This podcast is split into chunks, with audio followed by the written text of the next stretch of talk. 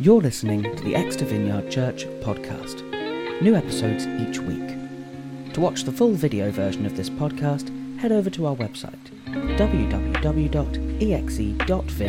forward slash podcasts. We're doing a series on discipleship. We're thinking about this process that God wants to take us through to make us more like Jesus, more like the person we're created to be. And we're thinking about how this is something that's happening at all times, in every moment, throughout our everyday life. It's not just the things we do, it's the things we're thinking about, our motivations, how we react to the world around us. Discipleship isn't a course that we do, it is living uh, with God active in us, transforming us. So we've been thinking about that. We've been thinking about that, how that happens in our lives. We've been thinking about how God didn't design this to happen on our own, although it's a really personal process, we do it in community. So we have these different environments that help us uh, be encouraged as a disciple, like different ways to develop different discipleship muscles. So we have our Sunday service, we have hubs, and we have discipleship groups. And now we're thinking about five skills that we need to be disciples. Uh, just five things that help us enter into this process with God.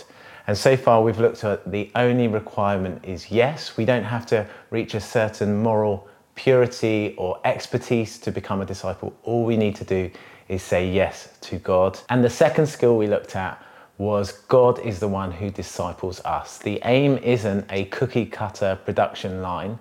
We are being uniquely and individually shaped by God as He calls us, and the call is follow me. In these situations, our unique situations, will we follow Him? So today we're going to look at a third skill, and the third skill is hearing God.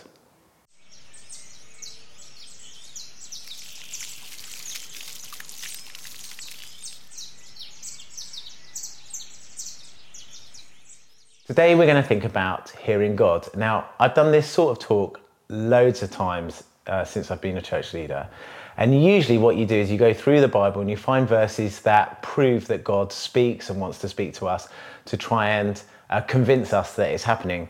Well, today I don't want to do that approach. If you're interested in that, there's loads of resources out there, and specifically, there is a great book by Pete Greig called How to Hear God. But today, rather than trying to convince you that God wants to speak, I'm just going to assume that you already are comfortable with that. And in fact, to get to where we are already in this series, we need to, you know, if the if all God needs from us is a yes, it requires us to hear the question. And if we are going to follow him, we need to hear his call to follow him. So instead of looking at and trying to prove that God wants to speak, what I want to do today is think practically about what can be a very abstract concept. How does God speak to us? How do we learn to hear his voice?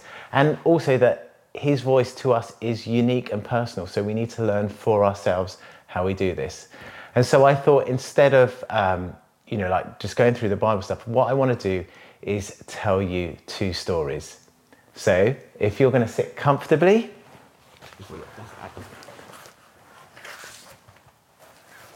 then I'll begin. Once upon a time, many years ago, a young man to a YWAM school did go. And on that Christian course, it was their weekly routine, after they had had their morning caffeine, to gather and pray for difficult situations that might be happening in other nations. Okay, Matt, we're in a group together, you and me, and we're going to do our normal weekly prayer activity. Yeah, Dave, I know what we're doing. And, and today we're going to be praying for the first Gulf War. Yeah, yeah, yeah, I know. I was there when the leader told us what we got to do.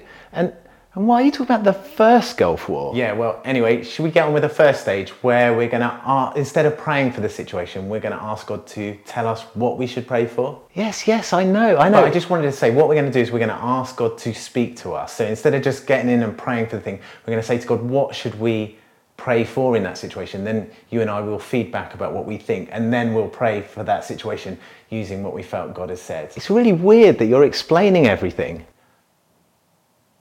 Let, us just get on with it. Okay. God, please tell us what we should pray for in this situation. A few moments later. Okay, so did you feel God said anything to you? No, no, not really. What about you? Yeah, no, the same for me. I, I didn't really feel anything except I think maybe we should pray for women and children because when it all kicks off, it's going to be really tough for them. Let's let's pray for them. Okay, okay. Let's well, let's pray about that. 20 minutes later. Okay, guys, now everyone's back. All the different groups are back. It would be good to have some feedback about how things gone or what happened. What did people feel like God was saying to them? Oh, yeah, in our group, it was absolutely amazing. God spoke really powerfully and clearly that we need to pray for the women and we need to intercede for the children. And so we, we really pushed into that and we had such an amazing time, really felt that God was really in and behind and with us in these prayers because He had spoken to us so clearly.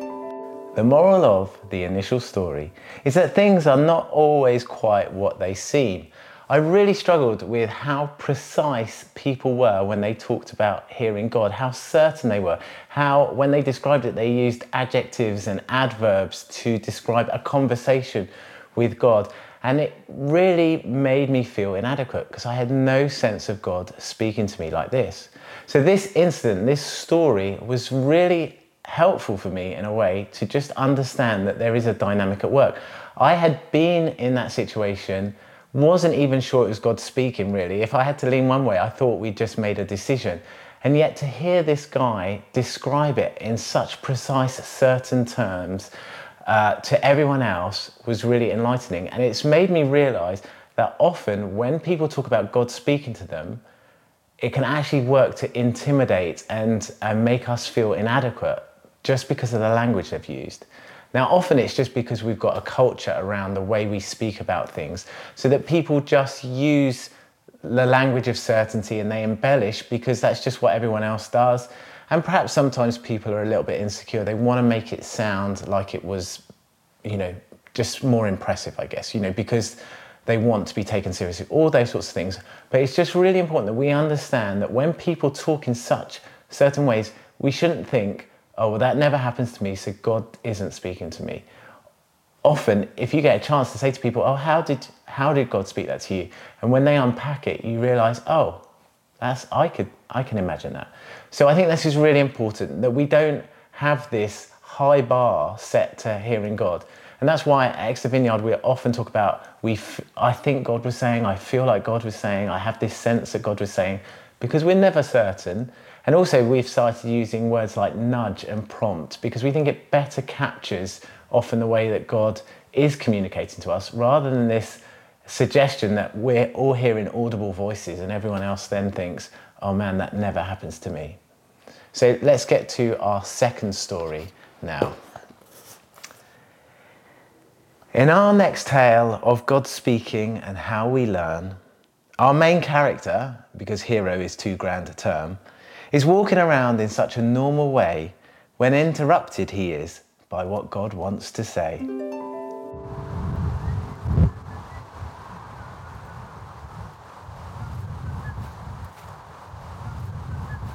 Dave, pick up that crisp packet.